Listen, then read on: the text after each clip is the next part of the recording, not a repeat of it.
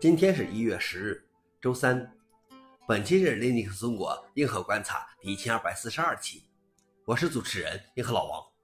今天的观察如下：第一条，苹果公司要求开发者将 Vision Pro 应用称为空间计算应用。随着苹果公司的 Vision Pro AR VR 头显将于二月二日上市，在该公司为 Vision OS 开发者发布的指导中，要求开发者在提及 Vision Pro 应用程序时，不要使用 AR 和 VR 术语。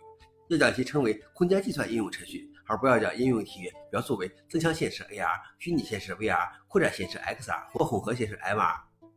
消息来源：Engage。老王点评：叫啥不重要，真能卖出去很多才行。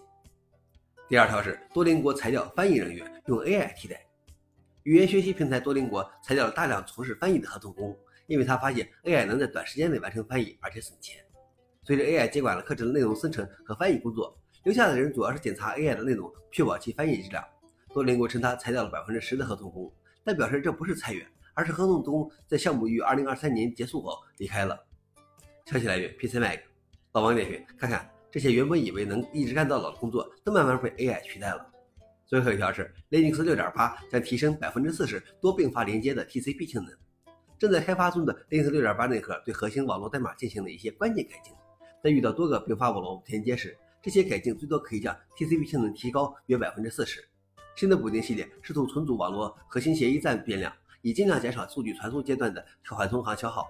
具体来说，来自谷歌的开发人员研究了 TCP/IP 协议和 TCP 中的快速路径定义。消息来源 f o r u n i x 老王点评：居然还能提升这么多，这是我没想到的。看来 Linux 的潜力还有很多。以上就是今天的硬核观察。想了解视频的详情，请访问随附链接。谢谢大家，我们明天见。